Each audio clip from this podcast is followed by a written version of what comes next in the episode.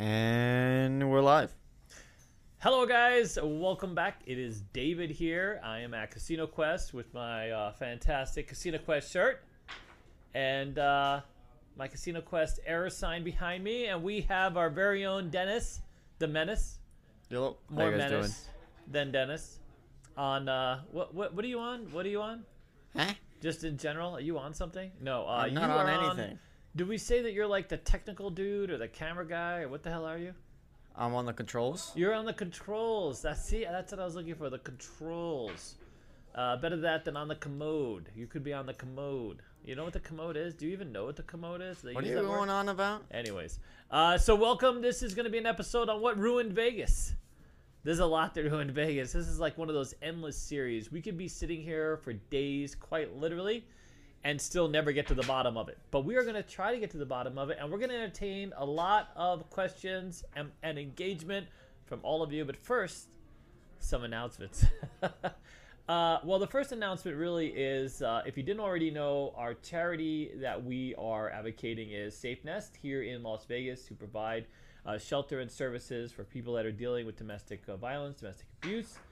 And so safeness dot org is uh, where, if you'd like to make a contribution to that great cause. They've done wonderful things here in Las Vegas and Clark County for a very long time. They've been very central to our community, and they're uh, very wonderful, talented people. They have one hundred percent accountability, or a trans transparency, one hundred percent rating for transparency. So as far as we knowing where all the money goes, fantastic thing. And uh, we have a charity walk that's going to come up on thir Thursday, right? Is it Thursday is a charity walk? Uh, Anyways, yes, for our it's birthday Thursday. Bash. Thursday is a charity walk. We're going to raise money for two. One of them is going to be our Path Up initiative. We provide access to uh, low-income uh, students. Uh, we help them with the black and whites and haircuts, get ready for auditions. And uh, that is uh, one of the one of the sort of the charities. It's not a nonprofit charity. It basically goes into our fund, uh, and that's what keeps our prices uh, low. And uh, man, you guys have done a fantastic job. We're sort of halfway to the goal uh, this year, and so uh, if you if you're ever wondering why uh, it's it's two hundred fifty dollars to learn blackjack and get a job, basically, um, it's five hundred dollars for three games. And originally we were going to try we were moving off of that uh, that price, uh, but but thanks to the generosity of a lot of you guys, we've been able to keep it. And so uh, that's it. We call it the Path Up. Uh, for me, becoming a dealer was life-changing, uh, created an opportunity for a career for me, and so uh, we try to extend that to as many people as we can. Uh, and the, the, the, big, the big pivot is once people sign up and show a commitment to being a dealer, some people have trouble getting black and whites. So we have this wonderful, uh, another small business associated with ours. They're called Sport Cut, uh, and they're, they're fantastic. Uh, they do some, some fantastic work. They, they tailor the black and whites, makes it very easy. Uh, so, um, you know, anyways, all right, so there's that one. And then, of course, Safeness. So you'll be able to choose to, from either both those charities, one of those charities, and none of those charities. You can come walking with me, and we're going to walk uh, on the birthday bash, which, by the way, this weekend is the last opportunity you have to go to our website, casino quest dot biz, and R S V P for the birthday bash party that's going to be taking place between here at Casino Quest in Las Vegas, Fashion Show Mall, and of course uh, the Westgate Resorts. And if you want to R S V P, this is it. This is the last week. At on Friday of this week, we'll be taking that link down, and uh, no more. We'll be closing out that uh, that link, that opportunity for you. So at the very least, if you're coming here for that weekend, uh, you're able to get uh, an inexpensive room. We have a number of events scheduled. Everything is free, other than uh, anything that you might pay for in terms of the room. Well, the room is not free, but it's heavily discounted. Uh, we give you a kind of V I P status for check-in and that kind of thing. But uh, so this week, last week, dude, we have like two hundred R S V Ps already. It's going to be a lot of people here. It's going to be a lot of fun. We are going to have a one of the one of the events that we're going to have is the Tacky Gambler. We're going to have two days of Tacky Gambler events here. One of the days is the here at Casino Quest. That's on Friday night. And we are having, uh, it turns out, not so much a pizza party, but a catered gourmet food party. It's, it's been upgraded. So, uh, if, you know, pizza, I guess, the the, the, the restaurant that was going to supply the pizza here locally is a gourmet pizza shop. And, you know, getting it here, keeping it fresh, making it available. So I was going to go the Costco route, which also getting it here, getting it fresh, that kind of thing. So instead, we're working with them to put together a menu of some really fantastic food. So they catered a party here for this big company event that we had. It was really, really, really good. And so we're going to have them just cater uh, the party for you guys. We're going to close our doors. It's going to be about one hundred fifty of you. It's going to be a fantastic event. And we're going to have our Tacky Gambler event. So you come in your Tacky Gambler. We're going to give out some prizes to the to the, the tackiest gamblers. And yeah, me and Alex are in the competition, dude. We are going to play. We are going to be competing. Not to win, but you, you got up your game. Bar is going to be a little high. You know what I mean? Not too high, but a little high, because uh, this is literally right up Alex's uh, Alex's lane. We went out and got some uh, suits that we think will qualify, will meet the standard.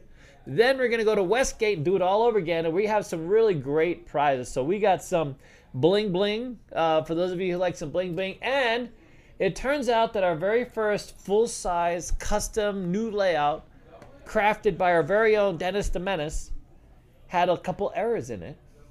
Uh, because David didn't check quite literally everything. And so we're going to give that layout away. Full-size craps layout for a twelve-foot table.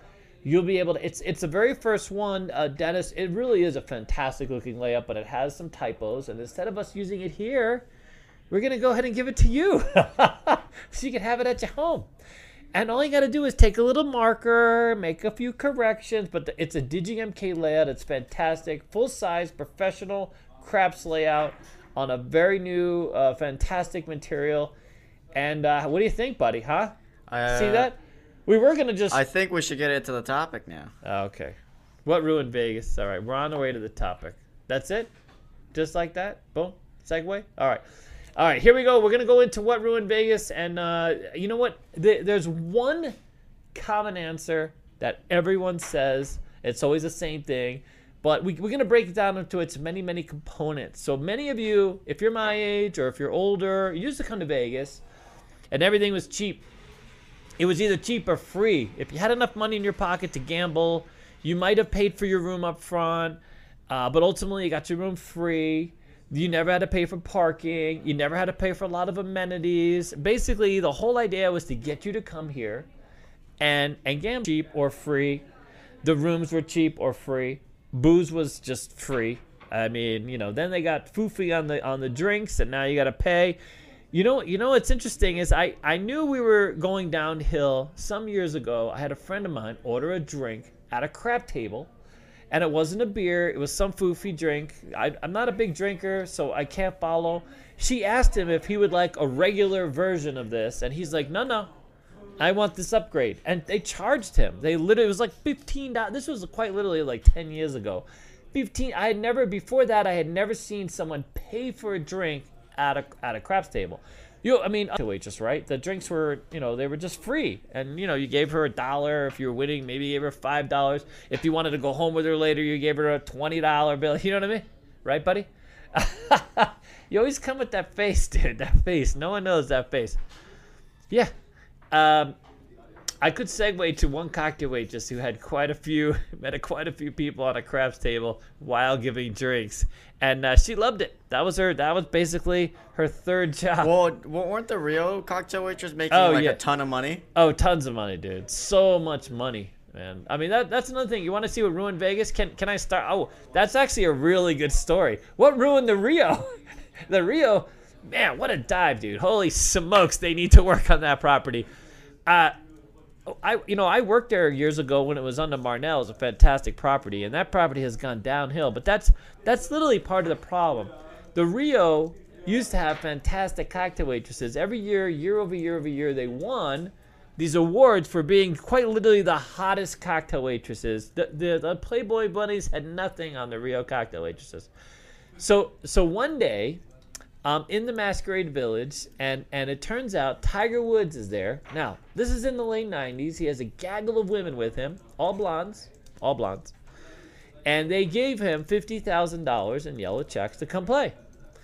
That's what I hear. Now, he might have bought it for those. I don't know. But he has a whole stack of yellows in his hand, and he is playing with these this whole gaggle of girls. Can we call them a gaggle of girls? Just like this. Like this. Not exactly that one, but like that. Is it a flock of girls or a gaggle of girls? Is uh, uh what's the term? I think it's just a group term? of women, but a gaggle sounds women. funnier. A gaggle does sound funny. I like it. All right.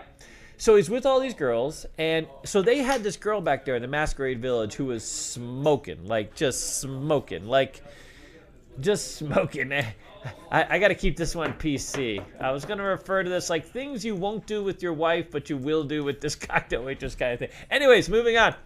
Um, so she, um, so I happen to go on. So I'm there. I'm dealing with Tiger Woods. He's winning some money in the field. He doesn't know. He doesn't really play craps, but he's there with these women, and he's playing.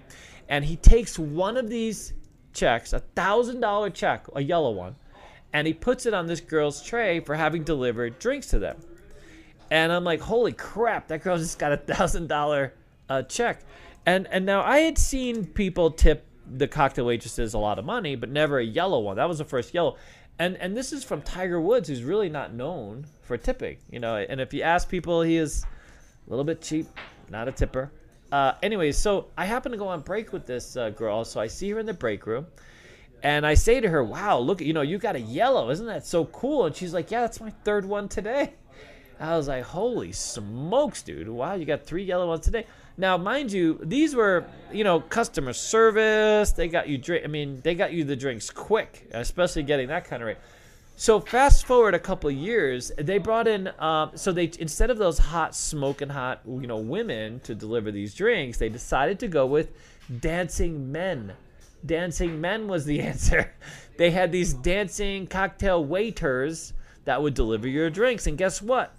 They didn't get nearly as much money uh, as the girls. Strangely, you know what I mean? But, you know, they would dance, they would deliver the drink, and they were all about the service, but they, they weren't getting the same kind of tips. And no reason, way. No, I know. It's a shocker. It's a shocker. But so the idea is, is casinos really started paying attention to where the money was going. And, and clearly, if the money's going into the tip jar, it's not going into, you know, the drop box. You know, the tin cans are collecting every night. So what way to, you know, to kill to kill the mood at a casino, but to bring in a lot of men to deliver drinks? Uh, can you imagine? Luckily, I had already left before this became a thing, because I'm I'm guessing I would have had I would have said a few things. I'd have gotten in trouble with that one. But anyways, it, it always seems like, you know, this is sort of the second guessing that goes on. This is sort of the change in the dynamic that has occurred between the casino and the customer. Now, don't get me wrong, we love the casino. We, we provide, uh, you know, lots of dealers, and we trade, and that's our business. But at the same time, we, we love the customer even more, and we're our customers ourselves. And I think over time, this, this dynamic has changed to where the, the, the money and, and, and the accounting of the money has become a science in and of itself. Which is kind of weird if you think about it. Really? Well, here's why, right? Mm-hmm. Like, don't you want good money for your dealers because they want to not work there? Like, you know what I'm saying? Like, doesn't, doesn't no, that make sense? So when, when Marnell, when so Marnell is a boss. So when when Marnell opened the Rio, has a boss. He wanted everybody to make a ton of money, because people that make a ton of money, guess what they do? They deliver a ton of customer service. These are happy people who want to, you know, provide service. They want to engage. They're they're they're happy. They're smiling. Right? The minute you stop making that money or the dynamic changes, then it, it's it's a whole different thing. Everything it seems a little bit more forced. People aren't doing it for necessarily for the right reasons. Right? You know what's interesting? Years fast forward some years later, we're at we're at G two E, and I'm I'm at a booth, and I'm talking to a casino manager who is, you know, he he's literally there. He's visiting this G two E. By the way, is the convention where they host a lot of games. They show off all these manufacturers, show off the games, electronics, all the new all the new tech, and this kind of thing.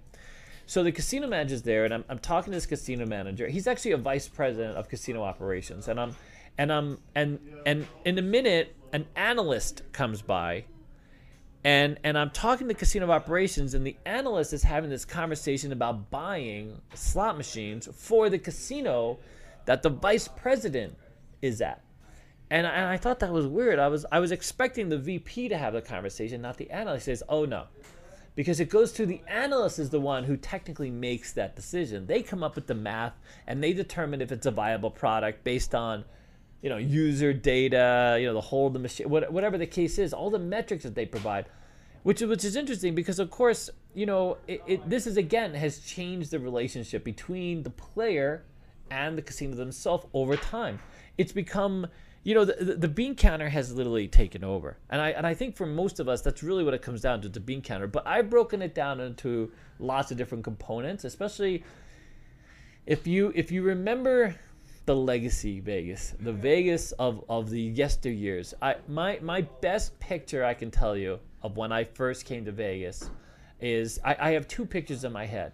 Uh, uh, and literally how that relationship has changed so completely.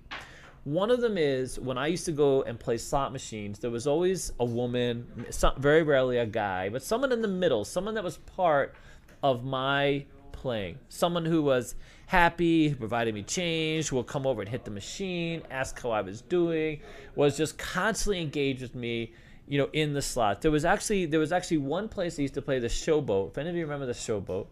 And they used to have little circles uh, where the machines would be around a circle, and there'd be a woman in the side, and then she would hand you, you would you would buy your dollar silver tokens from her. She would hand you, uh, uh, you know, a hundred of them, however many you bought, or sleeve of twenty, and she would tap on the machine, and you would buy in, and she would have the gloves in case your hands were getting dirty. And it was just it was this whole experience. You went to see her. You didn't. You went to go to play the machine, but you also went to have this whole event.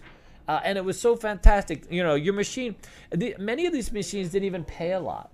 You weren't sitting down to win a million dollars. They didn't have these big jackpot meters and the Wheel of Fortunes and the I Ps. It was just three reels, and you would win a hundred, and she would come over all excited. She'd hit the machine, and, you know, she'd give you more trays to stack up your wins. And, and then before long, she would come with a coupon. And the greatest thing about the Showboat is they actually had a seafood buffet, and if you played a little, they would give you a coupon, and you got that coupon. It was like your golden ticket to go to the damn the seafood buffet, which was so cool. It wasn't anything like what the Rio seafood buffet became later, but it was it was great to be invited to something, and it, it just felt so special. The other memory that I have, you know, of so long ago is playing at the Horseshoe, and uh, the Horseshoe. It was I used to smoke. And I wouldn't play a whole lot of money. I didn't have to come with a whole lot of money. A one hundred dollar bill. I would come with a one hundred dollar bill. I would play maybe two dollars, sometimes five dollars. Uh, oh, God. Uh, of course. Uh, turn, off, turn off your phone on, know, on the podcast, the, uh... please. Um, I don't know what's going on here. Well, uh, really quickly, that's a, that's a good segue because we got two Super Chats. Two Super Chats. Oh, fantastic. Uh, right in the middle of my – yeah, here, keep it on you for a second, will you? T R three, let me set up the damn phone. Prom. Gave us four dollars and ninety nine cents. Thank oh. you so much. He said, "When is Vegas Tycoon's coming back?" Then, uh, hopefully soon. It's been a little hard to get out and do Vegas things when uh you're just working in the yeah, office. Yeah, we've been working quite literally nonstop, so that has been uh yeah, you know, so tough. Yeah, it's one of those things. But I'm I'm really glad you guys really want it back. Um, I want it back. I want it back. We got we have content. Don't we have content? Do we do anything? Is there anything interesting? Maybe, Maybe we have some interesting out. stuff. Yeah. Uh, the second Super Chat is Lady Will See. Gave us ten dollars. Said, "Hi, Dennis. I hate that we missed you on the twenty-fifth. See you at Westgate." We'll see you then. Oh. Sorry for missing you. That's probably my fault. I didn't mean to not be here. It was his fault. It's always his fault. I blame everything on Dennis. It makes my life so much easier. Uh, what do you think, buddy? I know. We love Dennis. Hey, okay, so ready? Uh, back to the Horseshoe. Can I finish? Yeah, go ahead. Because this is literally the definition of change in Vegas, and what's what has changed, what has what I feel has ruined Vegas. So I used to go to the Horseshoe with a hundred bucks, and sometimes not even a hundred bucks. I didn't have to bring cigarettes. I didn't have to. I didn't have to bring money to eat. None of those things. I literally would go there, and I knew reliably that if I could start out at a low limit table, first of all, if I got to play a low limit table, I got to play a dollar table, two dollar table. five dollar taste of memory. It wasn't a steakhouse. It wasn't a premium type of thing, but it was just this whole event that you made, that you created for yourself. That you didn't, you didn't need a whole lot of money. There was no parking fee, although you you had to validate. You know, they had that little sticker. And you, by the way, you didn't even have to play at the Horseshoe to park at the Horseshoe. You just went through. You knew where to walk to get your ticket, to get it to punch a hole, or not punch a hole, punch a little stamp on there, and you'd walk across the street and don't do anything. But that but that was the nature of it. It was there were so many ways to experience Vegas and be part of that community, be, you know, just gamble, have fun, um, that you could do for a lot of money, a little money, but ultimately, uh-oh, what happened? No, it's just, uh, B B Q Rando uh, says, hello, uh, Codfather. The Godfather? Codfather, oh. Cod. Uh, The Codfather. Cod shortage is real, folks. Okay, pay attention, okay? Let me just tell you. Get your cod quick. Uh, well, if you're in the U K, you're probably already in the midst of it. And God forbid you're one of those fish and chip places, all right? What else? What else? I heard a few dings. Are any good dings? Yeah, so we got a couple more super chats. L V D Gen just gave us five dollars, didn't say anything. Thank okay, you so much. Okay, fantastic. Thank you. Uh, Andrew gave us ten Canadian. Said oh. Dennis, what bet did you lose to have to wear the earrings? Uh, no bet. I just uh, wanted yeah. to win. Yeah, that's actually, for those of you who know a little bit of lore, he's part of the lore now. He's he part, of, part the of the lore, lore now, okay. I know. He's got his own, um, Dennis is evolving like Vegas. Uh, what do you think, buddy?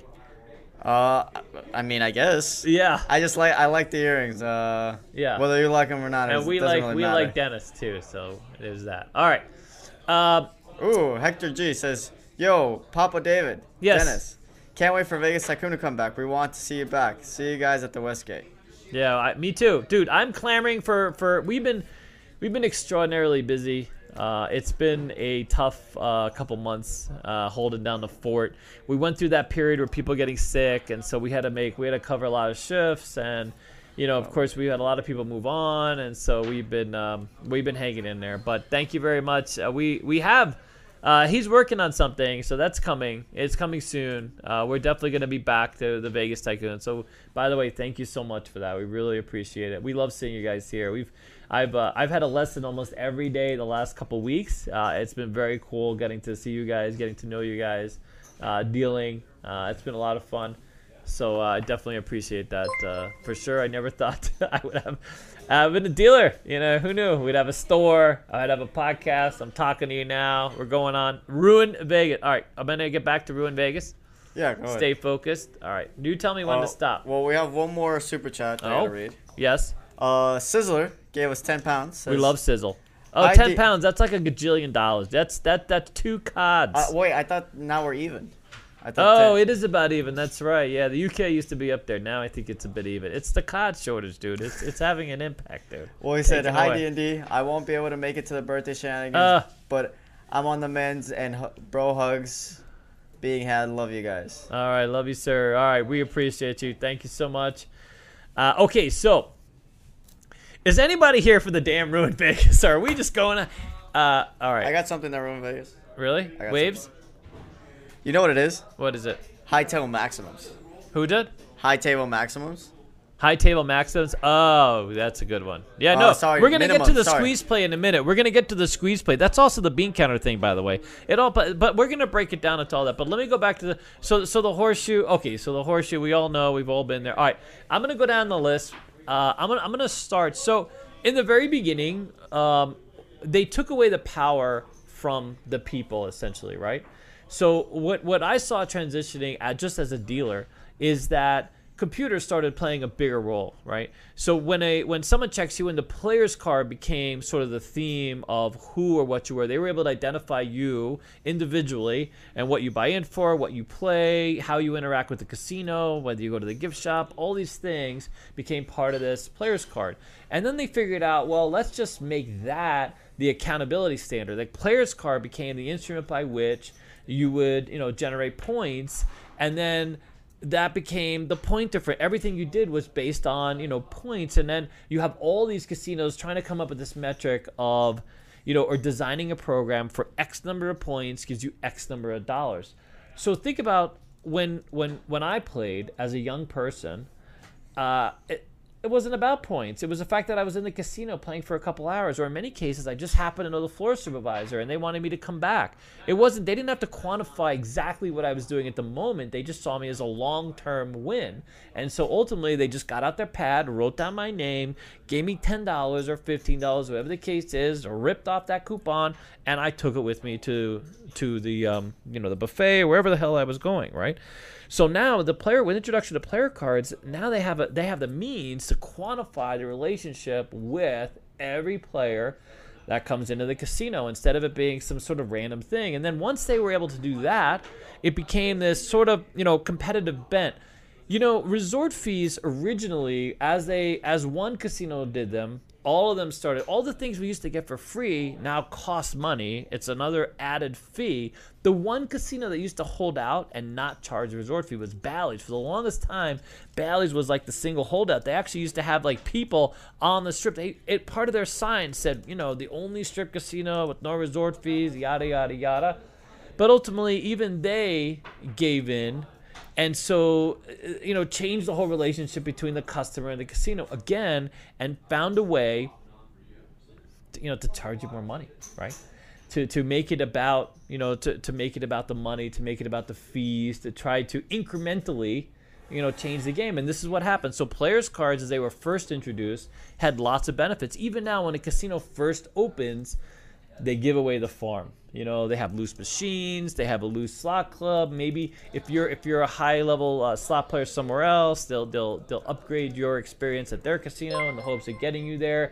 And so, you know, the player's card uh, you know became the standard, and then ultimately and incrementally it became a much more, you know, sort of refined and defined opportunity for the casino to take away in many ways, and but make it look like you were getting more. But in reality, you, you would getting less. Because for most of us, the things that we care about, if, if you read some of the benefits that come with players' cards, nobody cares, right? I mean, uh, for the most part, I'm just looking for food, free parking, and uh, maybe some ballet. You can't even get ballet. You know what's amazing is that even some of these top-level cards, you don't even get ballet out. You still got to pay for ballet because they know you will. If, if you're that customer that plays at this higher level, they know that that's a, that's an easy add-on that you will pay for uh, because that's an amenity you're you're willing to pay for. You know, the rest of it's fluff. You know what I mean? Just absolute fluff.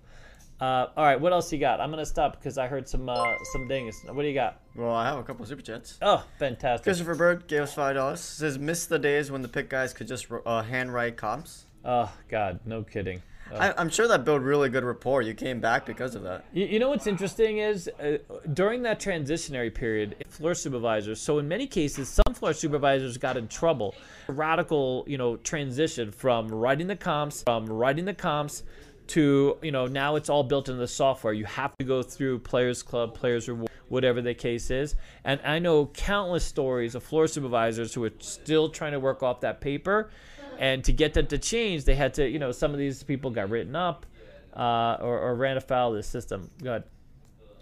Uh, the next uh, thing is Philip, uh, Bill Phillips mm-hmm. has been a member for twelve months, so he used yes. his little chat thing. Uh, he said, what well, ruined Vegas is the willingness of players to go along with bad game rules. Sigh. Yeah, yeah, we'll get to that too. Some of the games, uh, triple zero. Um, yeah, I... I You know, it, it's interesting because it plays out differently in different areas of town. So if you go to the Strip, you'll just see bad games. It's amazing the number of people that, that just run amok and, and don't educate themselves on, you know, paybacks, on the, the, the casino's edge.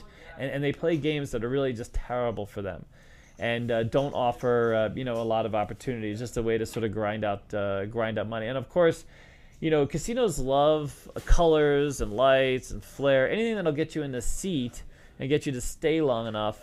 Uh, I, I think, you know, when it, when it comes to what the edge is, it's it's less less important. I mean, it's amazing to go into a casino and see as many people we do sitting down at a triple zero machine, or or play certain types of E T Gs or unlinked machines that have just awful paybacks, and no one cares. I mean, there are very few people that put that menu. They have the menu button, they have the payback button on some slots, and to see the payback, but you have no context. Like you, you know, you would have to actually go out of your way, get on your phone and look it up for two seconds. And, you know, that's the whole two seconds. And then you're going to sit back in the machine. And no one cares. That's the thing. That people are looking for an experience less, more so than, you know, opportunity, which is what we are trying to change a little bit and trying to give people, you know, some of that power back if we can. Um, and, of course, uh, you know, it's just it's and that's the squeeze play as well. So that that's that's on my list, the squeeze play. Holy crap. Not the system. Yeah, not the system squeeze play. It's the squeeze. So can you imagine Vegas has millions less people coming here, but the win is off the charts. So Vegas casinos are winning more money uh, because they're literally squeezing it out of you. Uh, it's amazing. You fifteen dollar tables, twenty-five dollar tables, one hundred dollar tables during the day at some properties. and you're, most people are still coming with the same bankrolls. I mean, they're, it's not like they're adjusting. It's, it's they're just trying to fit into this table. So you walk up to a fifteen dollar table and you have one hundred dollars on you. Your opportunity is diminished. It, it, it's a terrible idea. Don't play a fifteen dollar table with a one hundred dollar table. You, you know, just put it in the field. Just put it in the field. Look for double and triple, so at least you're not giving it completely away. And just, you know, go in for one bet. And, uh, you know, call it a day. Have some fun that way. Or better yet, go go find a twenty-five cent Keno machine, because uh, your opportunity will be better. But it, it's it's amazing. It's it's amazing how many people are buying into these games and not adjusting their strategy, because it, ultimately it's a squeeze play. If you have a fifteen dollar table with a five hundred dollar limit, there's only so much you can do within those parameters. I mean, that's a lot of the people that come here and, and talk to me. Much of it is, is mentality. You it, it, It's not realistic. Uh, it, it's we there's actually some channels now on YouTube that talk about this as well. Um, Pro Craps is uh, is is good. Has done uh, has done some of that. Well, not only that, but the high table uh, minimums. Yeah. Uh, make it hard for someone my age to come yeah, up to a table to buy and play. In. Yeah. No, I agree. I mean, um, it, it's it's stunning. I I've never seen anything like it. These tables, we, we've been waiting through this whole recession or whatever the hell what's going on right now for people to kind of slow up, and no one's slowing up. You know, it, it's like, it's as if, you know, the time that we sent, spent during, you know, the COVID months or whatever else pent up, and there's just all this demand for table games, and, and people just losing their minds. Uh, they come to Vegas and, and I think they forget, you know, uh, you, I, it's really, it's, it's stunning. twenty-five dollar tables, two hundred dollar bankrolls, it makes no sense. Um, but anyways, all right. What else you got? Anything else before I go on? Uh, we have two more super chats. Oh, fantastic! Robert Barnes, Mister B, gave us two two dollars. Okay, thanks, sir. Late again. Hello, all. I know, Rob. You know, it's funny because Mister B keeps communicating with us on our normal uh, forums, uh, or you know, more normal messaging. And for some reason, I'm the only one communicating back, Mister B. Mister B, you're locked in for that day, even if it's not. You're all set. You are quite literally the challenge. You are the you are the guy, sir. See, now it's confirmed. I've confirmed it. And then uh, Lady Will See gave us another nine dollars and ninety nine cents. Fantastic, thank you. She quoted. Uh, she she she said a quote. Said, "Now off to Keno on wide," and then quoted the person said it and said the the person is the Codfather. Oh. You know what? This you're, this is like the third time today. At, I'm getting. We have the T-shirt and the hat, right? Coming. Uh. The Godfather? We have a Godfather shirt? Let's just say the one good thing that's come out of Vegas over the years is Keno has evolved. Okay, just Keno. Just know that Keno has evolved, and that's the bonus. Because Keno now, you can play twenty cards. If they ever come up with a one hundred card Keno, you might not see me for a week. I might take off, just so you know. Listen, I teach table games all day long, and, you know, when I go home, it's, it's Keno is like a mindless, numbing, you know. I haven't had the most luck recently, but anyway, all right, can we get back to the show, please? My God, people want to know these things, okay? Uh, okay, so so players' cards so changed, and it allowed bean counters a way to create all their nice charts, dude, to create their bar graphs and sort of explain away and get into those office and say, listen here, if we raise this, if and, and they came up with these funny numbers too, the hundred points, the thousand points, and then and then these nice cashback conversions and, and all these, you know, because they love these things because it it's it makes them it makes them joyous, right, sir? Right, sir? Like Dennis's hairstyle makes me joy. No, uh, all right, ready? Now we're going on to the fees. Uh, we're gonna get to the squeeze play. We're gonna get to the other stuff uh, a little bit later. So. The next thing that happened is just the ridiculous fees. Another way, bean counters, man. Uh, it's amazing. I, I'm I'm always stunned when I hear about a new fee. So they, they came out with a new fee. It's certain restaurants, believe it or not, have a um, gas fee, a, a transportation fee, quite literally attached to, apparently, with the price of gas. I don't understand why they don't just raise the food prices instead, because it seems a little absurd. So I came across a receipt that actually had a transportation charge on it because apparently to get the food to them, which, I mean, it makes sense. Uh, I'll be honest with you. I mean, you know, but then it's another surcharge. It looks like it's silly. But casinos got so carried away with this. If you look at the, the amenity list, most of us go to a resort and we're there for, you know, you just have to pay special attention. When you get to that top tier at this certain casino, they tell you the resort fees are on us. You don't have to pay the resort fee, but not really. So what happens is, If you come and you want any of those menus, you have to pay a la carte. It actually becomes more expensive to pay a la carte than to have just paid the resort fee if you're someone who, who utilizes these things. You know, another, they, they, they're even, there's like um, all the, I mean, just dude, all the fees. Uh, it's literally like, uh, you know, they, they have not only this gas surcharge, there was a, there was one hotel that was had a, you know, a room cleaning surcharge. If you decide, so it used to be uh, you, you could have your room cleaned on a daily basis. Now you only get your room cleaned if you're there for a whole trip once. And some of them only do it when you check in, and then when you check out if it's under three days.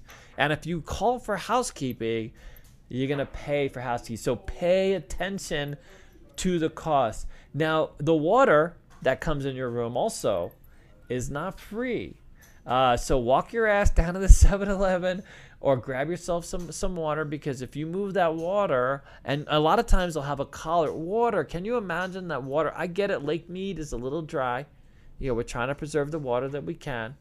But uh, that used to be like a thank you for visiting. You know what's, you know what's amazing? I'm, I'm always amazed that the soap is still free. Like, you know, little soap bottles? Like, I can imagine like the hard soap, they give you that for free. But you know the little soft soaps and the the, the sh shampoos, those are those are all free, and they, they let you take those with you. You put, I got a whole bag.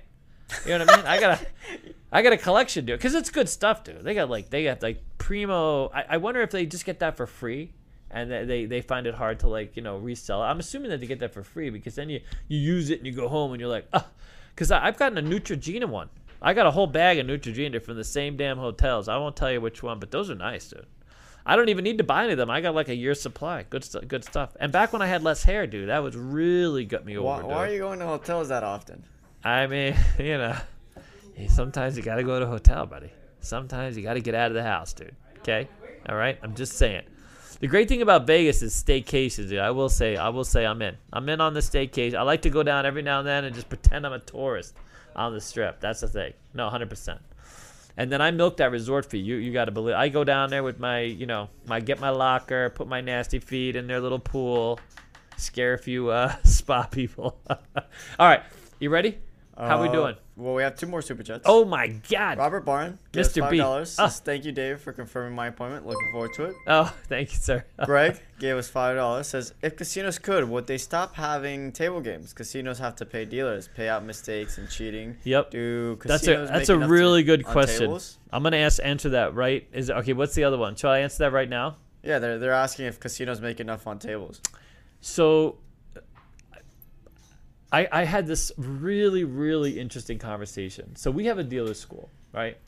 And our, our, always our biggest worry is that they're going to limit tables. They're going to start knocking out tables. And during the pandemic, Caesars, for example, got rid of thirty tables. And they were like, oh, crap, here it comes. Casinos are going to start, you know, because of the pandemic, they want less human interaction. They're going to have E T Gs everywhere. They just wipe them down and let the next person play.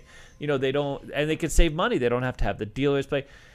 The thing is, is that, you know, and, and by the way, I had this conversation on with a LinkedIn uh, network, uh, uh, you know, person that I, I, I've networked with who happens to be at the head of a, a, a slot manufacturer who may, he's in the business of making E T Gs. But strangely enough, he's also, he also recognizes that the casino is, is really, the, the table games is the heart of the casino.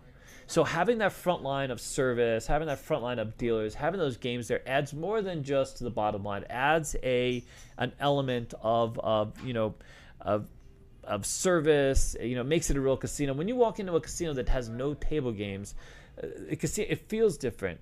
It, it you interact with it differently. It's it's a whole different type of thing. And strangely enough, people still are more willing to buy in at larger amounts of money when there's a dealer.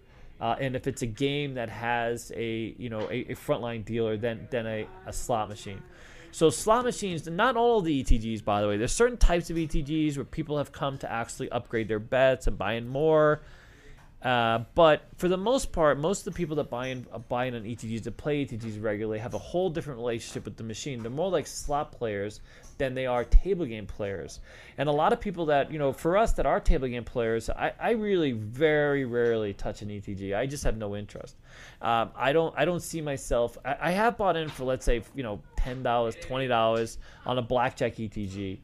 Uh, I, I played a, uh, some of the stadium seating uh, games for roulette, this kind of thing, uh, back when they were being considered, and, and I was a consultant, so, you know, I was getting some interactive uh, elements. But interestingly, a lot of us that are table game players, we don't we don't understand some of the, the fundamentals that are that are playing out with these these electronic table games. And so the the the, the question is is is do table games make money? And yes, they do, especially when people aren't paying attention, and most people just aren't paying attention.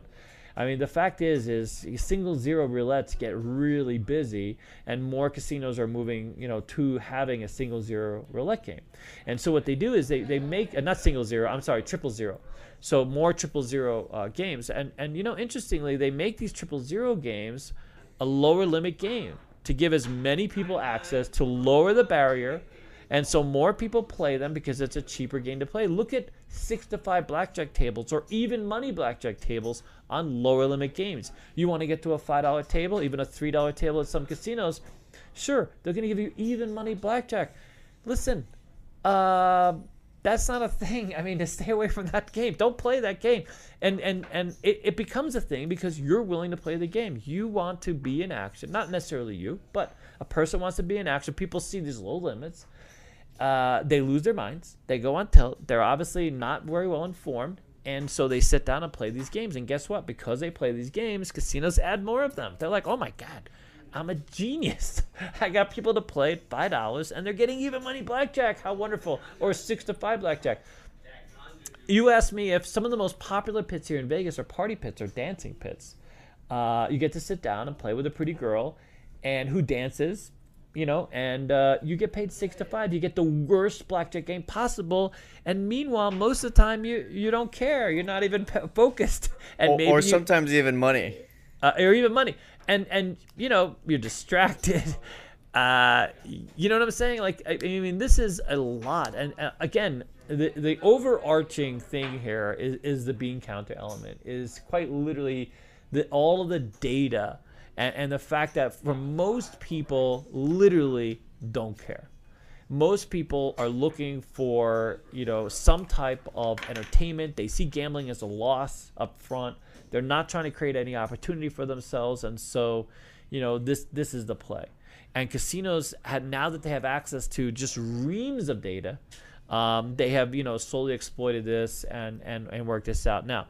So tables definitely make money. And if you look at it from the casino's point of view, dealers minimum wage. You know, yes, you got to pay benefits, but it's it's a, it's a cheap sale. Uh, what gets expensive is some of the tech. So if you incorporate a lot of the tech and you have a lot of license, pay a minimum wage dealer to stand up and shoot out some cards. And if you have enough traffic on that game, that's you're you're you're making some decent money. Now you throw in a lower limit, you pay six to five or even money, you're making more money. And in many cases, you're making more money than the E T Gs, right? So uh, interestingly, after the pandemic, because we all thought that the E T Gs were going to make a big play. The one thing I did know was skill-based games were not going to be, that wasn't going to be the death of Vegas. There are, there are people who are tooting those as the coming of, you know, someone. That's not a thing. We went to play those games, and quite frankly, the people that have money are in a different age category. If everybody, if everybody gambling was twenty-one years old and was working joysticks all day, they might have worked out to be, you know, a thing. But the fact is, most of us are older. We're not waiting to play some skill set game where you can win some mini jackpot every now and then because you know what's going to happen.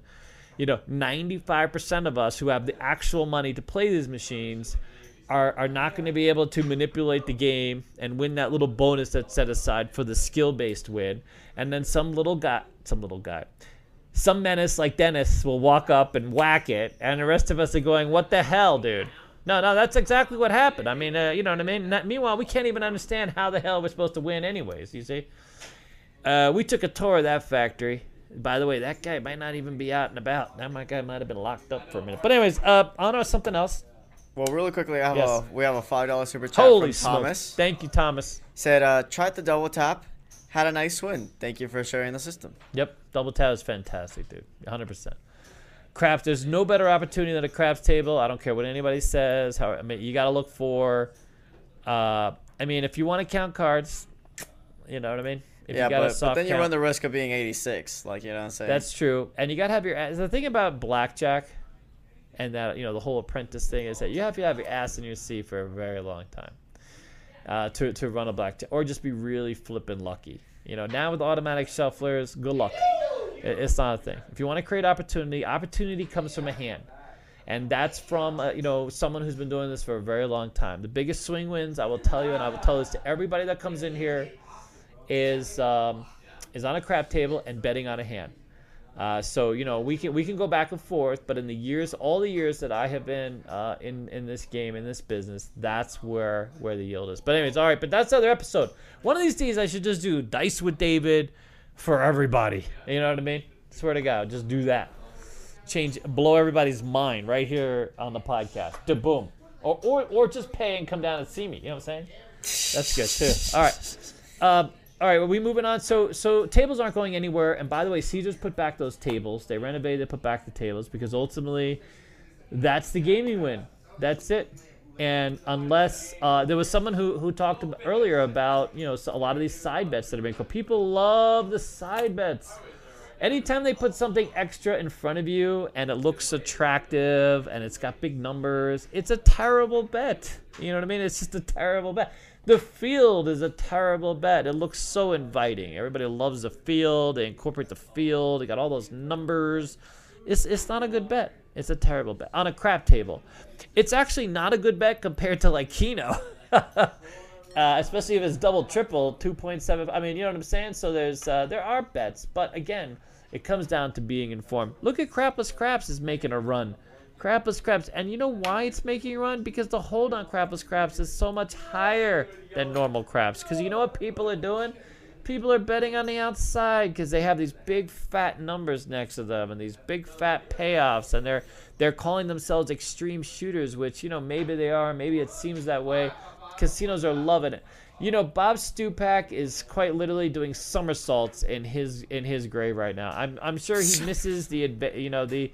Because he tried to promote that game. Nobody wanted it. It was a gimmick game. Nobody wanted to play it. Nobody wanted to host it. And now it's in a casino near you. It's quite literally going into most strip casinos. I'm going to have to start teaching Crapless. I've held out for the longest time. But I'm going to have to start teaching Crapless Craps because so many casinos are incorporated. We've been asked several times if I teach Crapless Craps.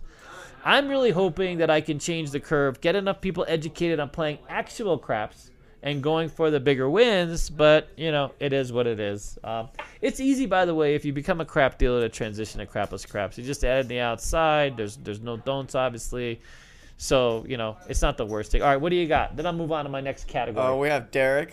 Gave us five bucks. Derek? Yep. Not the Derek? The, the, the oh, Derek. Oh, my God. He still owes me a dinner, dude. What the hell is this guy even showing his head for? What's going on? Is it enough to buy cod? Uh, well, it's five dollars. It's five dollars. That'll get you a cod sandwich. In uh, in U K, that's not enough.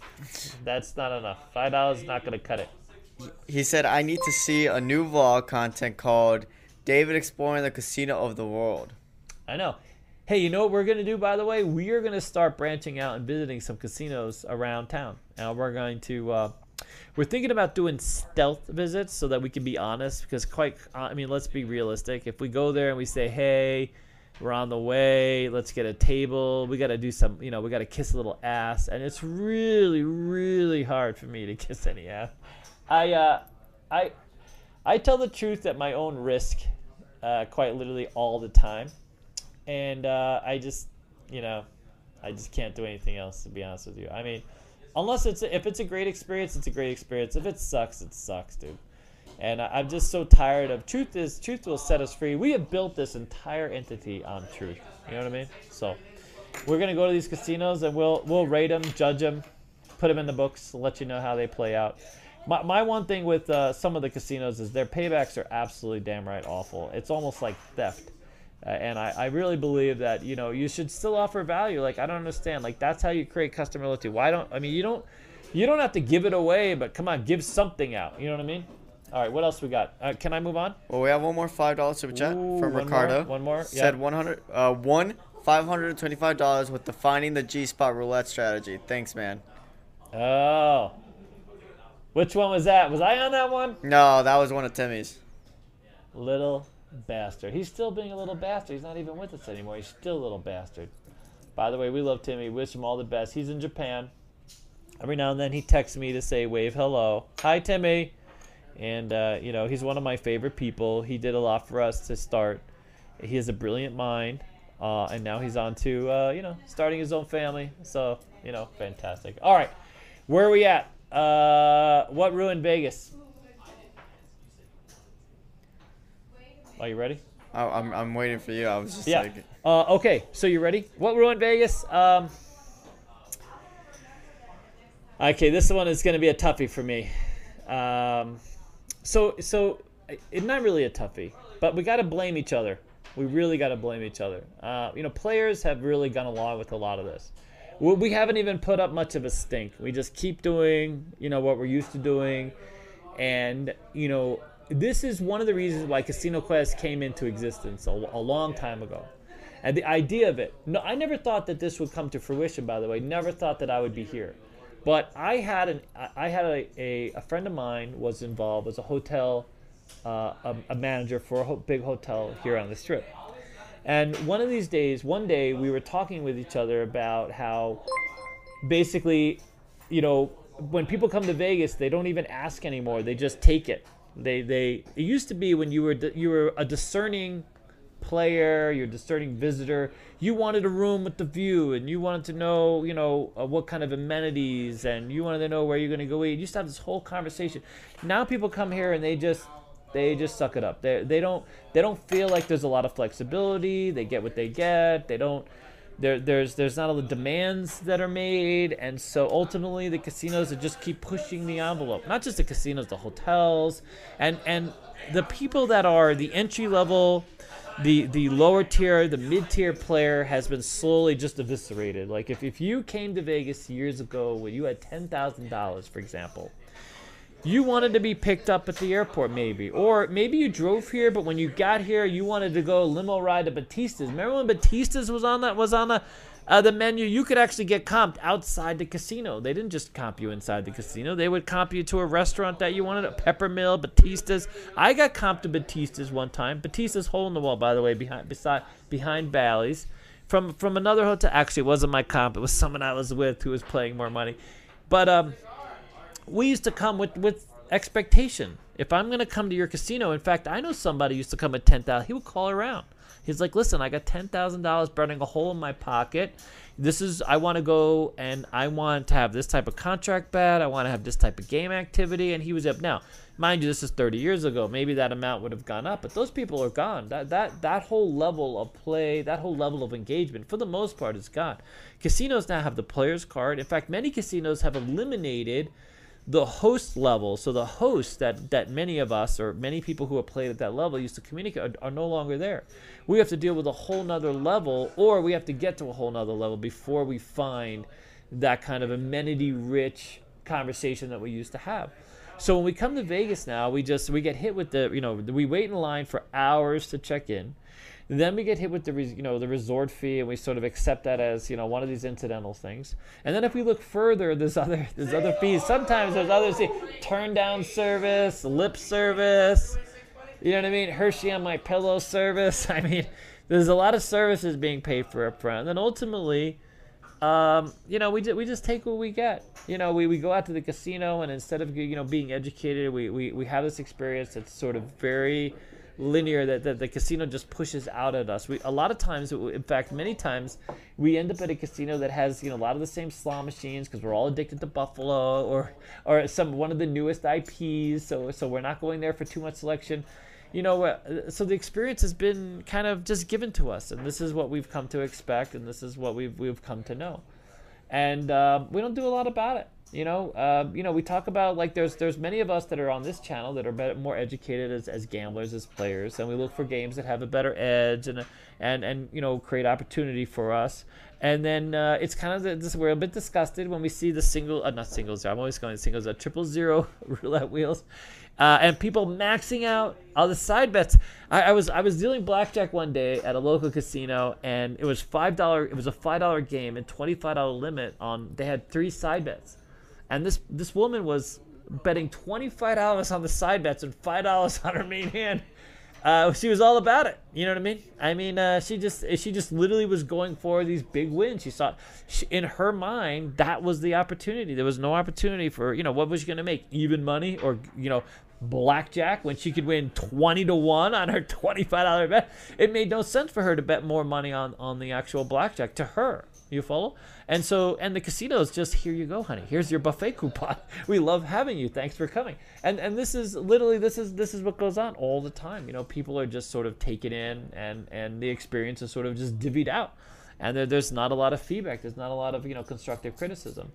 Uh, so, you know, I, I think I think a lot a lot has come down to us. You know, if we're not willing to to provide feedback, if we're not willing to um, complain. You know, uh, we just take it and move on, and it hurts. Well, right? You vote with your wallet, right? If you go there and you play a triple yeah. zero game, they're gonna put more triple zero games there. Yeah, no, one hundred percent. Yeah, the more people that play, I, I'm I'm amazed that there's a casino now that their Crapless Craps is busier than their regular crap table, and no one cares, man. I, I had one person two weeks ago ask me what the Uh, you know, what the casino's edge was. It's a little over five percent on a Crapless Craps table. It could be less than one percent on a regular craps, crap, I mean, a regular crap table. I mean, you know what I mean? I, it, it's like, uh, not to mention that if you're talking about creating opportunity, your investment on Crapless Craps to go across is much higher on a five dollar minimum game, whatever the minimum is. So you, it, it's harder to create as much opportunity as fast as possible, unless, of course, someone's rolling twos back to back. That's the guy. This is what I'm saying. So this is what this is that that mentality that that that exists, is where people feel like, hey, what if I catch a roll where some guy rolled ten aces in a hand? I'm gonna make so much money. Fantastic.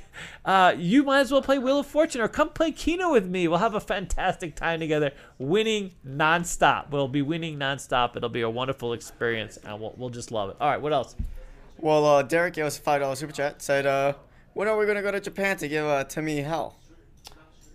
We should wait for him to have kids, dude. We should literally wait for him to have the kids. We're, we're playing the long funny? game.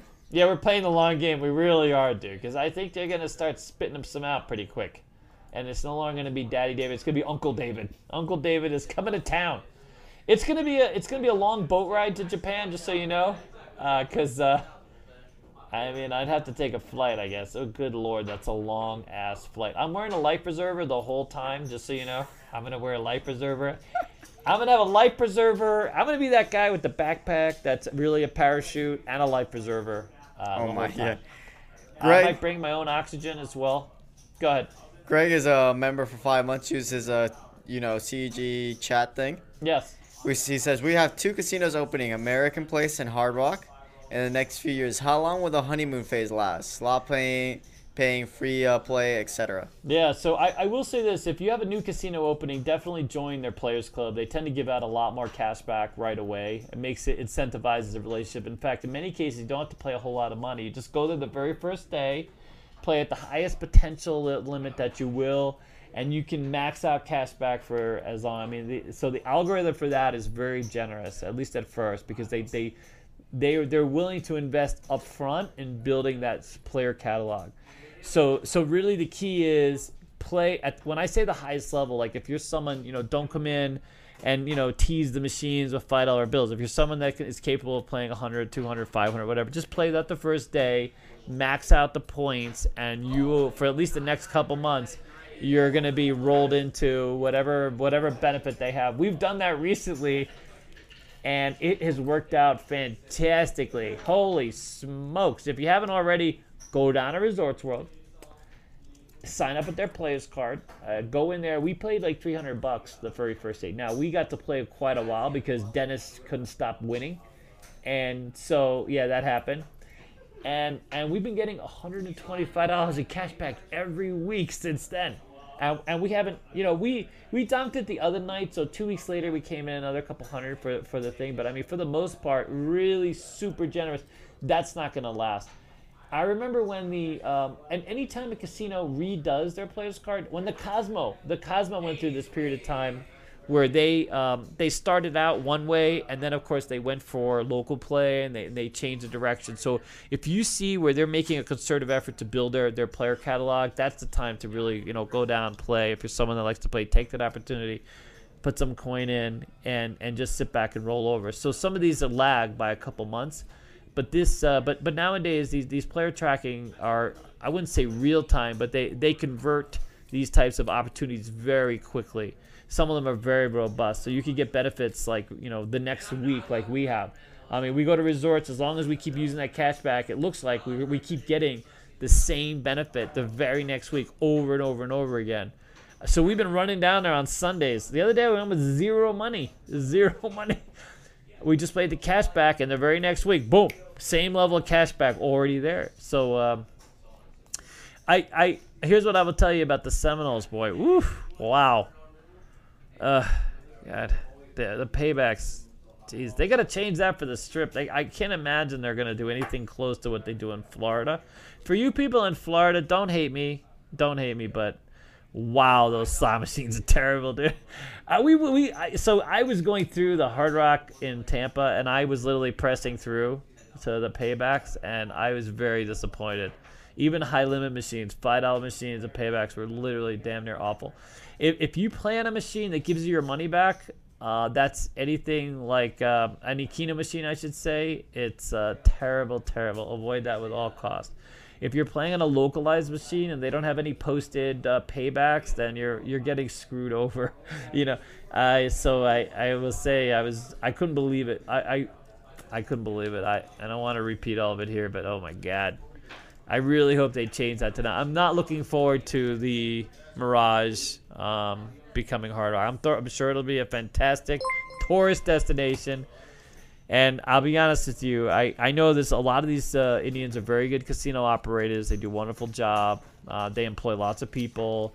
They're very good with benefits. Uh, you know, I know a lot of dealers are very loyal to these kinds of operations. And but but I think there has to be, you know, a balance. There there are players too, and just because players don't know doesn't mean they have to be abused. You know what I mean? Just, I don't want to have to walk into a casino every time and read the small print to know what I'm getting into. I want to go in with a reasonable expectation as a gambler of sort of maxing out. I, listen, I go into a casino and I recognize I'm not going to win most of the time. I'm I'm leaving that. There's my donation. I'm happy to know that. That's where, you know, I don't have a problem with gambling, right? And we, we re- very definitely recommend you only gamble with the money that you have to spend, the only money that you have to... Dis- instead of going to dinner, instead of going to a show, I have money that I go to gamble, and I expect to leave it. But I also expect that I'm going to have the best possible experience I can. And that means, you know, a potential payback, some wins. I I want to I want to interact with dealers that are nice and friendly. They don't have to be the best dealers. They don't have to be the most experienced dealers. I'm okay dealing with break-ins. I have a bit of patience being, you know... But uh, I, I definitely have I have expectations. My expectations are high, and that's where that's what Casino Quest was originally. So uh, I'm gonna get back to my friend. Uh, I, I heard a couple dings, but here I'm gonna I'm gonna write a note because if I segue again, uh, there we go. Go ahead. Two super chats. Mm-hmm. Another Derek uh, five dollar super chat. Wow. He said, He's David, loaded. Will you be going to the F one uh, race when it comes to Vegas? Uh, one hundred percent. Really? Yeah, one hundred percent. I was not expecting that. You know what's interesting? I was not expecting that either, uh, but I want to go for the, uh, the the the food, dude. The free food. You just sit there in the parking lot. You kidding me? These people roll up with uh, with grills, and they're making burgers, and they're doing yeah. The oh, real reason comes out. Oh, one hundred percent. I don't want to be in the I don't want to be in the stands, dude. Uh, that's too loud for me. I gotta wear I gotta wear my my hearing is already not so good. But, oh, my God, those kinds of events. People come with their R Vs, and they cook out, and they invite you in, and the next thing you know, uh, oh, God, I could go so off the rails with this. But let's just say there's a lot of fun in the parking lots of those types of events. F one comes to town, dude. That's where you want to be. Uh, everybody will tell you that. Are you kidding me? You, you. By the way, you could get so fat in the parking lot of these F one events. It's not even funny, dude. You, chocolate cake and, and hamburgers and hot dogs all day long. And good stuff. Good stuff. Uh, some of the best like coleslaw and potato salad you'll ever have, dude. Swear to God. I could probably get a date in a few of these places too. At least for the for the event. You know, while the event's going on. You know what I mean? All right. Well, you ready? Uh, I have a couple more super chats. Oh, God. Wow. Really? Uh, Fantastic. Go I'm going to butcher this name. Uh-oh. Uh, Vitana? Vitana? Okay. I'm gonna, that, I, Dennis and David, coming uh, coming the end of the month to rock some craps now. You guys inspire me to learn. Yes. Uh, Mandalay Bay, uh, a decent spot to play, question mark? Yes. Great dealers. Really fun people. I like Mandalay Bay a lot. And uh, I love the fact that they've lowered the bar for hiring people. And so, yes, one hundred percent. Love Mandalay Bay. It's a beautiful casino. I really wish.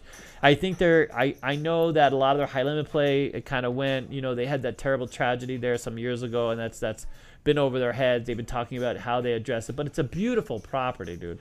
Uh, I the They have a buffet there. I'm not sure. Do they still have the buffet? That used to be fantastic. It was a, they, they had a, a, a lunch buffet.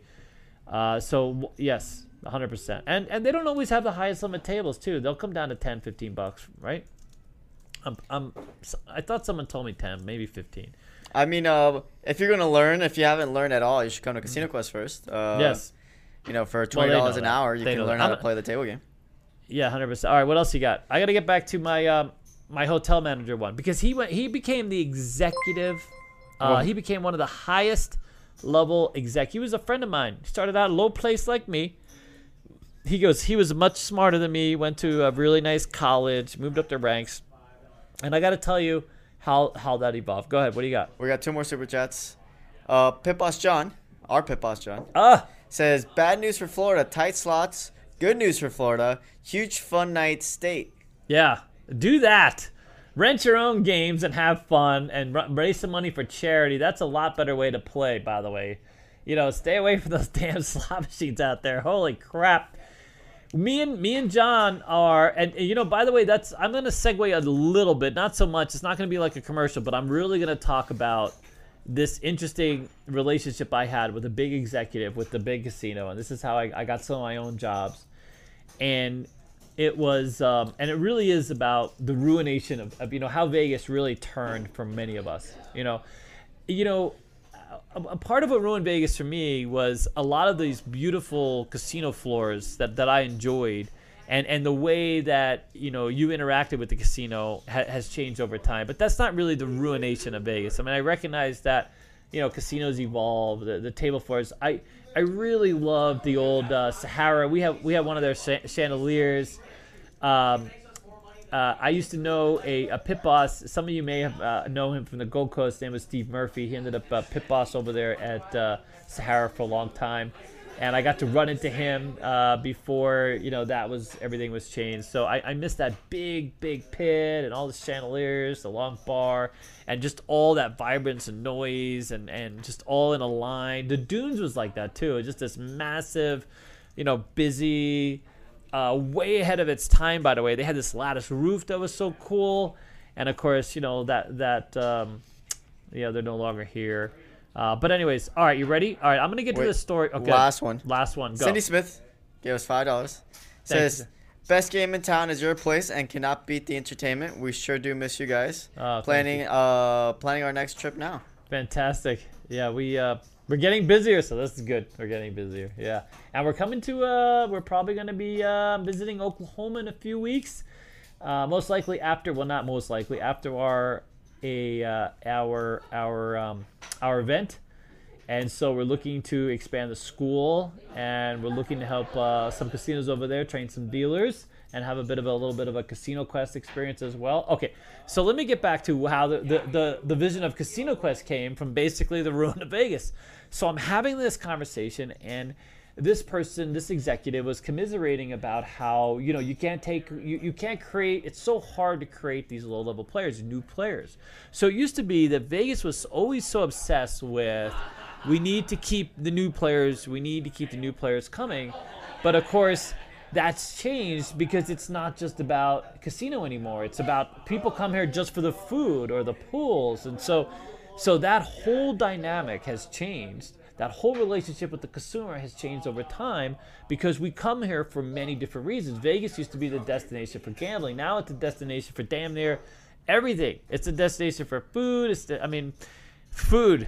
A lot of great food. Oh my God.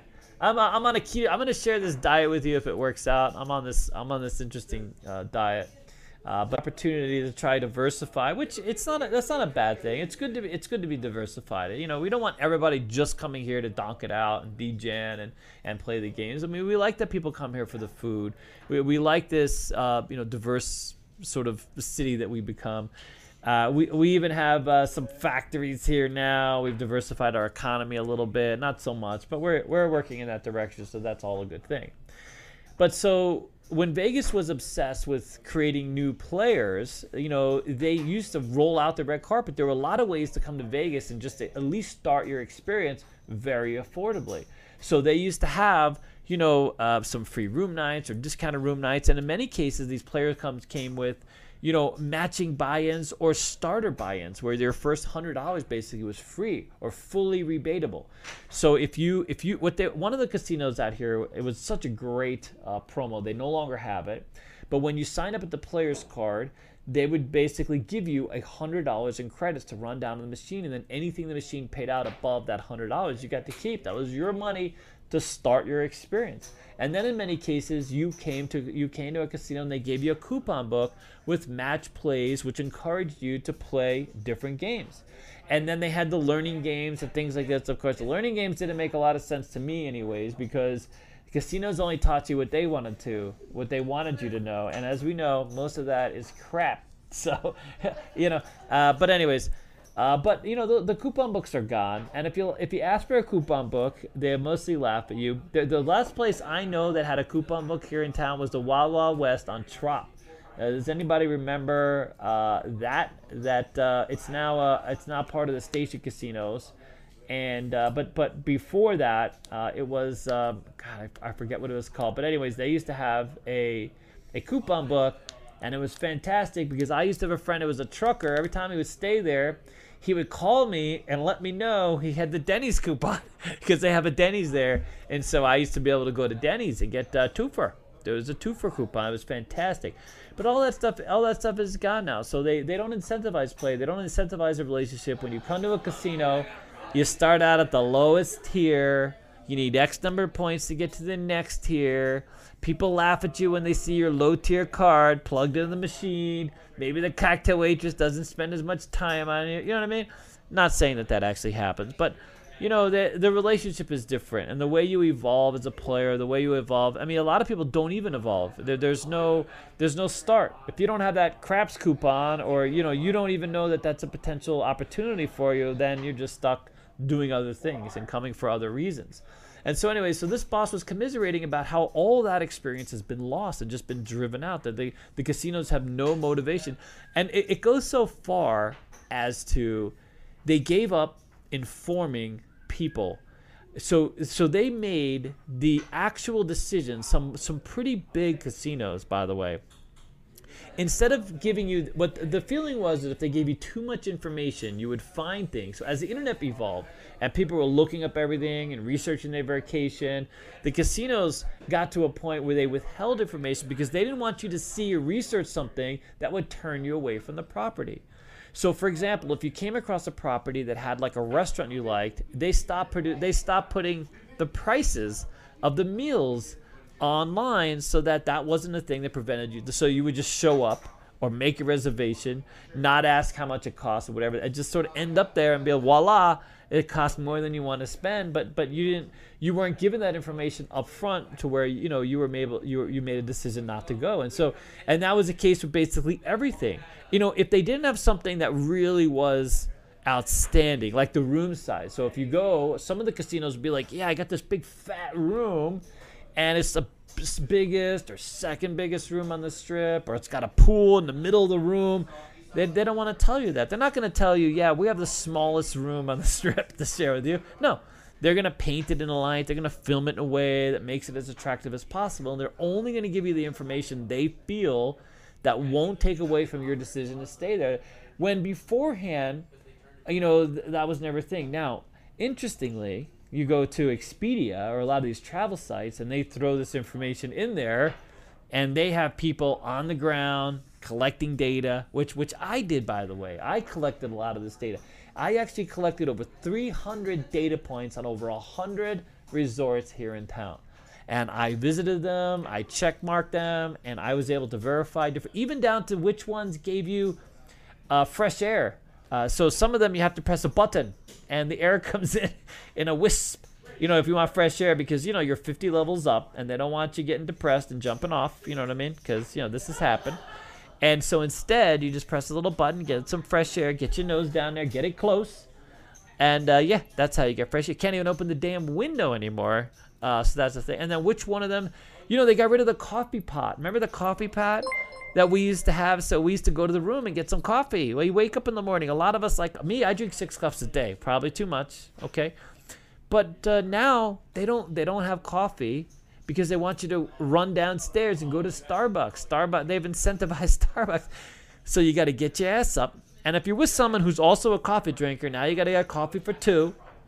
And you got to go down in, you know, your pajamas or whatever the hell, or bright and early, because I don't get dressed until I have my coffee, okay? I got things happenings, you know what I mean? I got to get my coffee. I got about a thirty-minute transition period, and then I can start, you know, dressing myself. So if I'm in that coffee line, you know, I'm, I'm not really alert, awake, or give a shit, to be honest with you. I haven't combed my hair. I got something on. Hopefully, if, if I don't have holes in whatever the hell I'm wearing, so I don't have to embarrass anybody other than myself.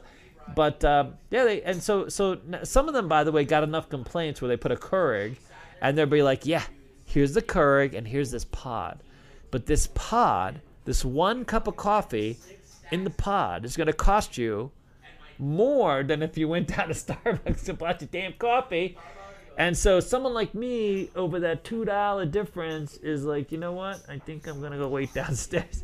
It's brutal, dude. And there's a few places where the wait, you know, it, I won't tell you which casinos, but if you're if you're in town and you're on a staycation, or there just happens to be a convention at the same hotel that you're doing the staycation at, and now you have to wait forty-five minutes, and the one dude up front at the top of the line has decided to use this moment to have a nervous breakdown, and, you know, just complicates matters. You know what I'm saying? Complicates matters. But anyways, where was I? Uh, do we have anything? Because I need, I, my lips need a break, dude. You need a break? Oh my God. I'm a dead space filler, buddy. Go ahead. What do you got? Uh, do we have any Noe questions yet? Yeah. Ortiz says, does the seal still have the same value it used to? Do the which? The Theo. Uh, yeah, I mean, At, at a certain level. So if you're under a certain threshold, it's not going to matter. Everything goes in as points. So if if you play at a really high Theo and you also have a lot of money to donk, I mean, if you're just a one hundred dollar bill and you you know you're just not very well informed, and you have a, have a, there's a higher theoretical win for the casino, you know what I mean? They just you just get points for a one hundred dollar bill, you know, with based on the game that you're playing. I mean, no one really cares. Now, if you're a ten thousand dollar player at the Strat and your Theo is over seventy percent, like we have we have a player, then yeah, they're like, hey, we got a room. Maybe not the best room, but and, and you know, there are still some casinos who comp outside with a, with a player experience comps outside of the out of, out, off the player card. They use a player card to provide direction, but they will have a marketing department, or they will have someone who you can talk to directly at a certain level. Now, ten thousand dollars at some casinos doesn't move the needle. Other casinos, it will. So, you know, your your results may vary. I tell everybody, if there's a potential to have a host, just ask what that opportunity is. And it never hurts to say hello. Even if you're a young person, maybe you're you're you're not going to be a young person forever. Maybe. And uh, so so later on in life, you run into the same dude who was a casino manager of a big hotel, and he's now your host. And you said hello to him many years ago. And he was uh, a big boss, and now he's the uh, he's a host at a local casino, and he's not embarrassed at all. He's fine. He's just fine. He's worked himself as far down the road as he could. ah, that's being maybe a petty. Oh my God, that guy uh, he used to give me so much crap. By the way, what do you got? This question was just an interesting one. Do casinos still use handlers for bigger players? They use which one? Handlers.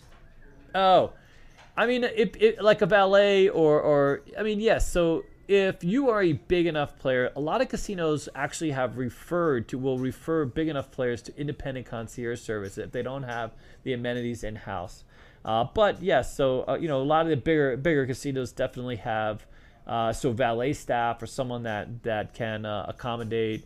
Uh, if you're a big enough player, you, you might get someone who will drive you, carry your bags, and pretty much you just make the vacation just effortless. You don't, you don't see those at lower level play anymore. You don't see a mid-level play. All right, so... Uh, what else we got? Any other questions? Um, the handler thing was nice. You know, I met uh, Kerry Packer's valet once, and I also met um, uh, I met the valet for uh, Dave Thomas. Dave Thomas's valet, uh, and you guys know that experience, uh, and that was true. So you know, you if you want to reserve your own side of a a, a crap table, very often it's more than five hundred dollars. You can't do it for less than five hundred dollars or even one thousand dollars. A lot of places, bigger casinos, will ask for a certain amount of money in order for you to reserve. You can do that, by the way. So if you have ten thousand dollars, for example, and you're at a mid-tier or low-tier casino, most likely they will reserve either half the table or the whole table just for you. Just for you. Your table, you just ask. Now, bigger casinos, not so much. If they're slinging one thousand dollar checks, it's not going to be a thing. ten thousand dollars doesn't go very far, but... if you're a one hundred thousand dollar player, two hundred thousand dollar player, you can create your own experience, you know? And, um, yeah, uh, if you don't know, Dave Thomas came into uh, the Rio many years ago, and he wanted uh, – his, so his valet came up to me. I was on second base, and he, he comes up to me, and he's like, hey. Uh, well, Dave Thomas comes in. He puts his hands over. He doesn't say anything. He's looking down. And I, it was a thin Dave Thomas, uh, so it was a thinner. You know, remember we used to watch the commercials. Those of us a little older, we would see a little bigger, a little puffier Dave Thomas. This was not the puffy Dave Thomas. This was the the the salad-eating Dave Thomas, who stopped eating his own burgers apparently. I don't know. But uh, so he's there. He's got his hands over the table, and then this valet, his valet comes up to me, and he whispers in my ear. He's like, "Hey, this is Dave Thomas," and I'm like, "Oh, hi, fantastic." He's like, don't say hello. He doesn't like you to say hello. Don't wish him good luck either. Don't say hello. Don't wish him good luck. And he's like, can I get your boss? And I'm like, sure, I get my boss. So he's right behind. You know, he's right behind. I get you my boss. He's like, yeah, I got to talk to your boss. I'm like, okay, fantastic. Dave Thomas. And my boss walks up and he walks up the valley and he's like, yeah, he's like, this is Dave Thomas. And he's and the boss is, my boss is like, oh. By the way, this is a boss that I hated. By the, you know, he, he this guy sucked so much, uh, just sucked a lot. And uh, his, but his whole thing was, you know, he was a tough, wannabe Italian mafioso pick guy, and so he would go out of his way to piss off players if he could. Like he, he would deliver service if he had money. He would kiss your ass to the, you know what I mean. He would find every, uh, God again, I gotta be P C. See, I'm filtering myself today, dude. I'm filtering myself, but um. Yeah, he was an interesting dude, but you know it was great. I was knowing that he was behind me, and this was the boss. Ah, and this guy whispering. I knew it was going to go south. I just knew it, and and of course it did. So he comes up, and this is another thing that's changed because this, you know, some of this doesn't happen. Having those stories, dude. Having some of those bosses, dude. Woo, none of those because now everything has got to be P C. Everybody, everything you can't touch anybody. You can't say certain things. The whole everything has changed now. Not to say that some of that's not for the better, but. You know, having Guido in the back, you know what I mean, running up the uh, running up the drama was always fun to watch at least. You know what I mean? All right. So this guy was Guido on a whole nother level, dude. Guido, Guido. He wore the whole spit shine crap in his hair. Anyway, so he comes up to the table, and the valet guy is like, "Hey, this is Dave Thomas," and Guido goes, "Oh, Dave Thomas." And he's like, "Okay, what does Dave Thomas want?" He's like, "Yeah, Dave Thomas wants his own side." And he's like, oh, for Dave Thomas. I got you, Dave Thomas. He comes and he gets the reserve sign. Uh, and he puts the reserve. This is when the sign slid in. You know, you didn't need to know the digital thing. You don't have to have it. And so the sign slides in. It's reserved now for Dave Thomas. So Dave Thomas and the valet made sure. Yeah, he's like, um, don't wish him good luck. Uh, don't worry. I won't wish him good luck. I'll tell him to suck it instead. You know what I mean? Like. Donk it out, buddy. No luck to you, okay? Uh, anyways, I got the picture. There was a few people like that. We had this other guy named Neiman. He wasn't even a craps player. He just played roulette. and he would have a rider like this long in the break room. I couldn't believe it. This is yeah, this guy, this guy, this guy. You know what I mean? Like ridiculous, you know. Anyways, Dave's down five hundred dollars. I don't even take it. I don't even take it. I, I he's like five hundred bucks here.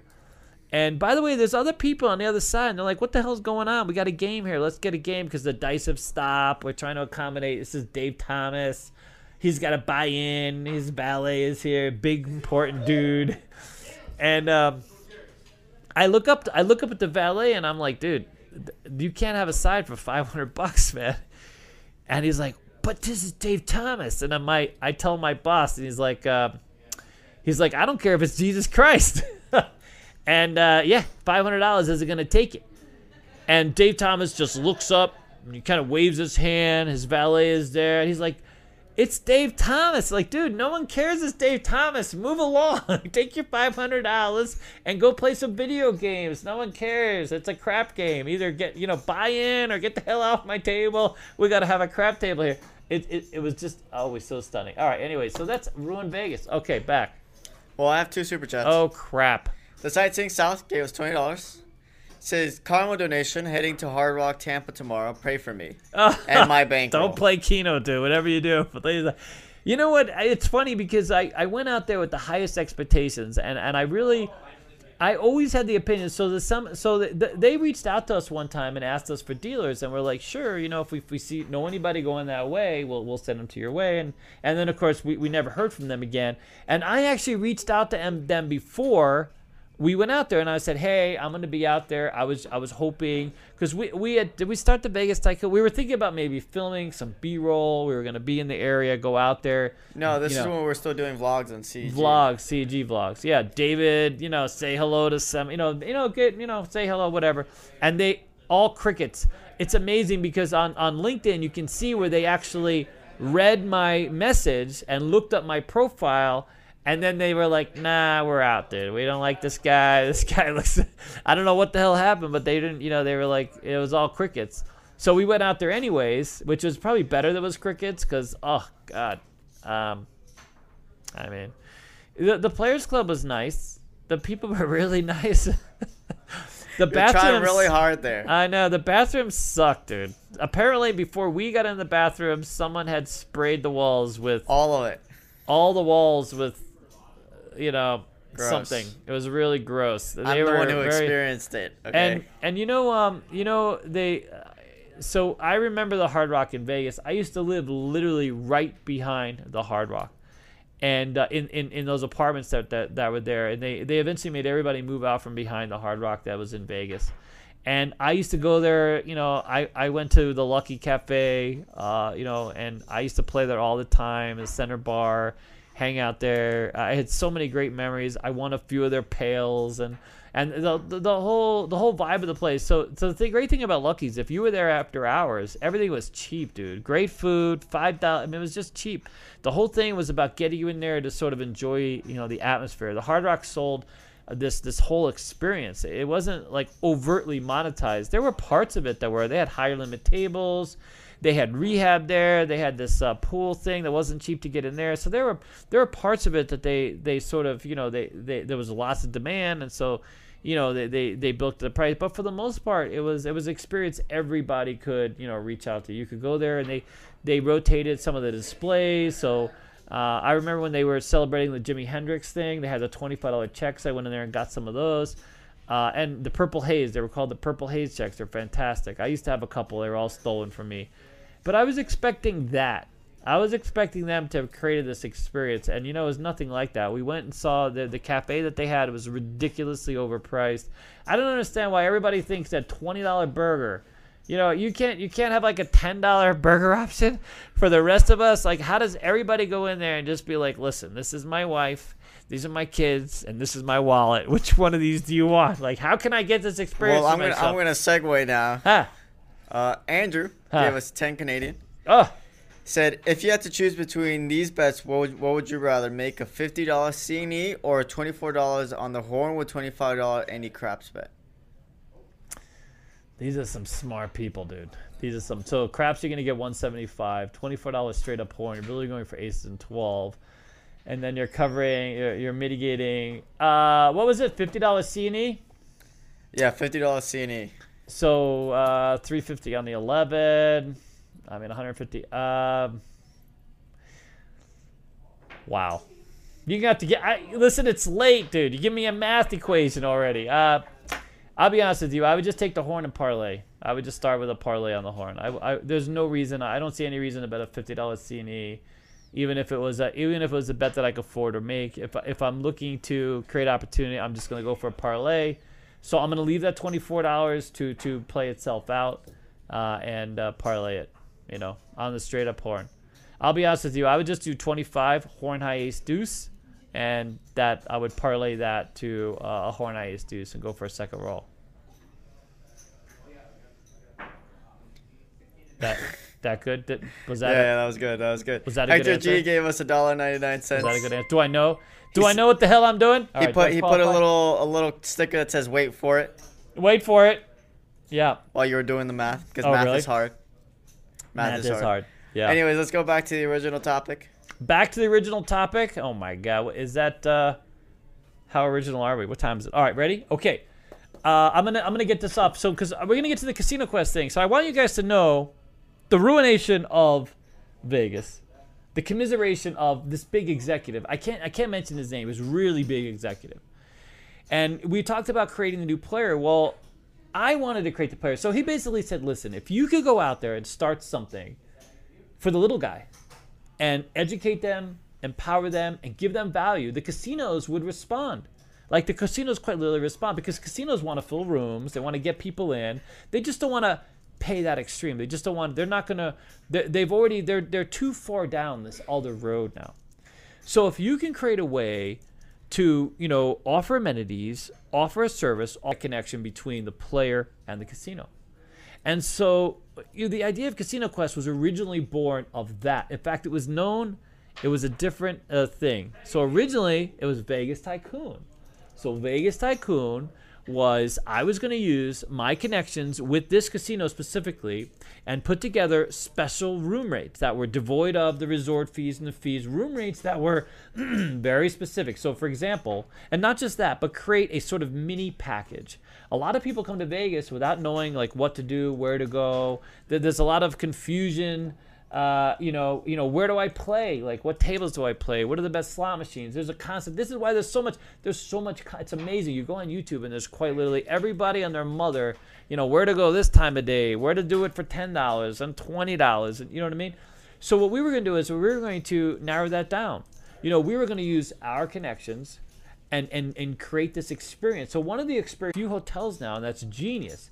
It's literally right on your phone. You've already paid, and boom, use your phone to access your room. But the rest of us, we have to wait in line for an hour, two hour, because we're coming at the same time. Everybody else is coming, and it's a weekend, and now we're in there. And, and then over there is the V I P one, and there's like, you know, there's three desks and every there's nobody in there, and that's we want to go over there. We want to get that, and we want to expedite our thing. So how about this? So one of the things that I was going to do with this connection with this hotel operator was fast track your keys, like have, you know, because I could I could book, let's say, fifty, sixty people, bring them into Vegas, eliminate the resort fee, and give them this this access, gives us direct access to the hotel to where they didn't have to wait in line, because no one wants to waste hours. We want to get to our room, settle in, and get moving.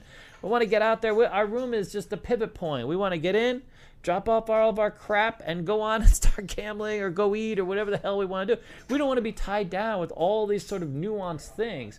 You know, how about waiting for your car for a half an hour to valet that's full? It's quite stunning. You pay twenty people pay twenty-five dollars to valet their car, and then they got to wait two hours to get the car back. I mean, you know, so eliminate all these frustrations, aggravations that, that have been monetized, by the way, been completely monetized. Those are at least used to be free. I don't mind waiting around if it's free. But when I gotta be, when I gotta pay for this, uh, and now I gotta wait around on top of it, you know what I mean? It just, it's just, it's just, I mean, this is what's, this is the takeaway. This is where Vegas is going. We we waste so much time, uh, and and there's so much to commiserate about. Where it used to just be, you know, hassle free. They used to pick you up there. This one, there was one property that used to check you in at the airport, and they got rid of that. You remember that? They used to check you in to your hotel at the airport. Some of them used to provide transportation from the airport to here. Uh, and there's only one. There's only one left. Unless you get a limousine, unless you're a top-tier player, or you just get a limousine, the Aria Sky Suites. That's the last one. If you get if you get one of those big fat suites, they they they'll come pick your ass up, and it's literally, uh, it's this whole beautiful thing. You don't have to worry about checking in. You go right from the airport right to the suite, but it, it's not free. It's gonna cost you a little bit of money, but you don't have to be any kind of player. You just got to be able to afford the damn room. You know what I mean? So you don't. I mean, and if you get the room and you are a big player, that's great too. But if you can pay for the room, you know all this. But a lot of that stuff used to come. You know, used to get it, or you could take the hotel. You used to have a shuttle. You know, you're staying at whatever hotel, you got on their shuttle, you got shuttled over. It wasn't a big deal. Now you got to wait, and you got to wait, and you got to wait. And so all these value-added parts have been, been eliminated. That's what we want to do. So many people look at our business model, and they're like, well, we're just teaching table games. We're only charging twenty bucks if you reserve online. That doesn't pay a lot of bills, there's no doubt. We have some retailers doing well. We have these, we, we've, because we know gaming, we know what you guys want. We, we have at shop casino quest dot com, little plug. So we offer the the felts and things like this, that, that we, and we've gotten the nineteen millimeter. And we mic those dice, by the way. So for any of those, those are asking, we mic those dice. And they're all within the error threshold of nineteen. They're all nineteen millimeter dice. Uh, just, just so, just so we're clear, they're nineteen millimeter, nineteen millimeter casino grade professional dice, serialized dice that are on our website, and they're still very competitively priced. So we keep those. Uh, we keep the the, the checks here uh, because of our, our students come and we buy them. We want to keep make sure they stay affordable. But Casino Quest is going to be the bridge. So th that's the opportunity for us. So this Westgate experience is literally part and parcel to that. So when we went into Westgate, we were like, listen, this is the experience we want to create for our guests. Here's the list of basic stuff. Not a lot to ask for. We're going to fill up your hotel. We're going to fill up your gaming room. We're going to bring a lot of friends. And we're bringing friends that, you know, yes, we want low-level tables, but most of us are willing to play and have fun playing. We're, we're not trying to count cards. We're not trying to, you know, milk your, your casino. We're probably going to leave money. We're going to be like any other regular gambler, but we want to incentivize the experience, right?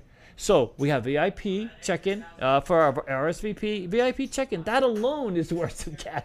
Can you imagine? You're not going to have to go through the regular line. You're going to go to V I P check-in, and you're going to check in very, you're going to have a player's card delivered to you from, right? You won't have to wait in, in line at the players club, you know? And you're going to be amongst friends. You're, we're going to create a whole experience. And the rooms that they gave us are free of a resort fee and a lot of this other, you know, a, a lot of the other silly stuff. And they gave us the casino rate without e any one of us having gambled there. Well, we have gambled there before, but most of us haven't gambled there before. And we got a casino rate because they're trying to attract a new player. And for many of us, that's the win. The win is you're going to end up at a casino that you might not have been. And guess what? If you like the experience, you might go back. And we might have more events there. And we want to do that and replicate that experience over and over and over again. So right now, anytime that we can make that, we can avail that. And that's going to be the Casino Quest experience. Anytime we can avail that of our player base, that's what we're going to do. And that's the casino. The Casino Quest is going to bridge the gap between that new player, that player community, and the casino itself. And every time me and Alex have an opportunity to sit down with the casino, guess what we ask for?